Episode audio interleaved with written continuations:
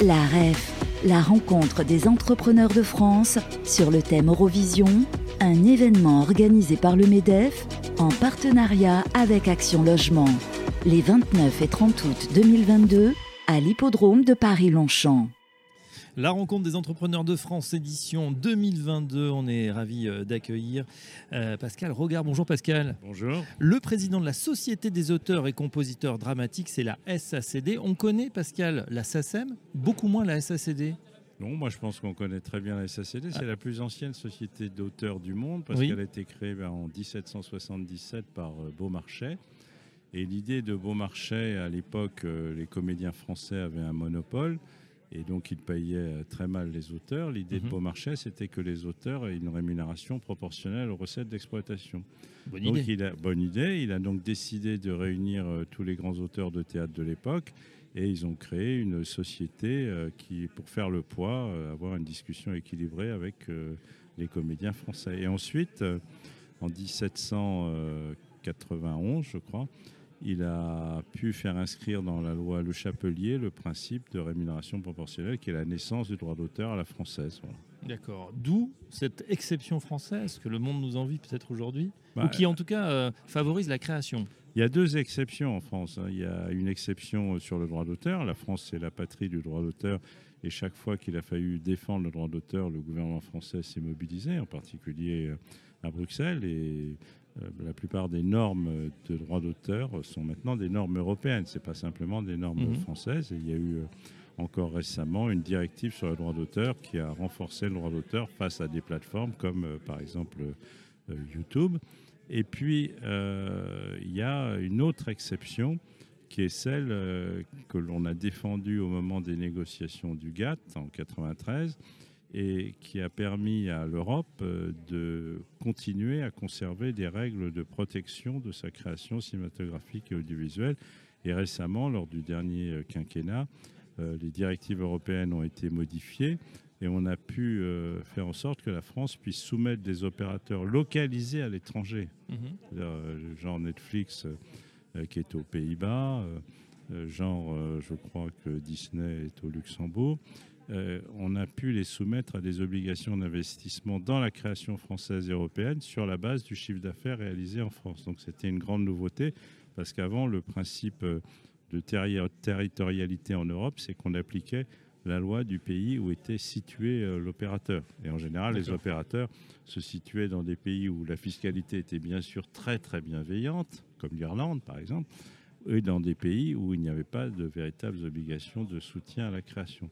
Donc il y a une sorte d'appel d'air qui a été créé pour financer la, création française, puisque ces opérateurs qui connaissent un grand succès sur le territoire français, euh, bah Netflix a environ 10 euh, millions d'abonnés, la protection, la, progression de, Disney est aussi extrêmement importante. Amazon fait son trou, mais Amazon c'est pas seulement de la vidéo, c'est aussi de la livraison. ces opérateurs doivent contribuer à renforcer la création française. C'est un peu le principe du judo. On utilise la force de l'adversaire pour progresser. Mmh. Et pour faire levier, du coup, les, les, forcer quelque part à, contribuer aussi, c'est bien normal, puisque bah voilà, les, spectateurs sont ici. Alors justement, euh, ces spectateurs ou ces, téléspectateurs, ils regardent de moins en moins la, télé, parce qu'elle regarde, euh, les jeunes notamment, sont désormais plus euh, friands euh, justement des plateformes euh, YouTube et même TikTok que la télévision traditionnelle. On, vient de l'apprendre dans une étude anglo-saxonne. C'est vrai qu'actuellement, il y a de la part des plus jeunes un désintérêt de la télévision puisqu'ils ne veulent plus regarder les programmes à heure fixe et ils ne veulent pas les regarder à côté de leurs parents. Donc les, les habitudes sont en train de changer. Et c'est pour cela, par exemple, que nous, nous soutenons euh, le projet de fusion de TF1 et M6 parce que par rapport euh, à ces grands opérateurs euh, en général anglo-saxons, il est important d'avoir un opérateur commercial français solide et nous le défendons d'autant plus que le groupe Bouygues a toujours respecté ses obligations tant à l'égard du droit d'auteur qu'à l'égard de, la création française. Donc le, monde a changé. Simplement, on a l'impression quand on voit certaines analyses d'opérateurs euh, commerciaux, certaines analyses même euh, de, de gens qui travaillent au sein de l'autorité de concurrence, qui n'ont pas vu que le monde avait changé. Quand mm. on voit qu'Amazon a maintenant un opérateur euh, qui diffuse des matchs de football qui aurait dit il y a cinq ans qu'Amazon diffuserait la Ligue de foot. Netflix, bientôt, va collecter de la publicité, donc concurrencer TF1 et M6 pour abaisser ses tarifs et garder ses abonnés. Ça veut dire, parce que même si on a aujourd'hui des espèces de d'alliances ou de, de, de, rachats euh, qui, bah, voilà, sur notre, dans notre landerneau national, euh, font office de, de grande fusion, on, reste des nains à, l'échelle euh, internationale. C'est-à-dire que le, problème de l'Europe, c'est parce que c'est pas simplement français, c'est européen. L'Europe n'a pas su construire des outils technologiques capables de concurrencer les outils américains comme le sont Netflix ou Disney. Parce qu'en termes de programme, c'est-à-dire pour la mmh. production des œuvres, on a des capacités extrêmement importantes. D'ailleurs, l'intérêt qu'ont apporté ces plateformes, par exemple Netflix, c'est qu'ils ont permis euh, aux Français euh, de voir des œuvres européennes qu'on n'aurait jamais vues dans le cadre des télévisions nationales. Par exemple, jamais Casa del Papel n'aurait été un succès en France s'il n'y avait pas eu euh, ces opérateurs internationaux.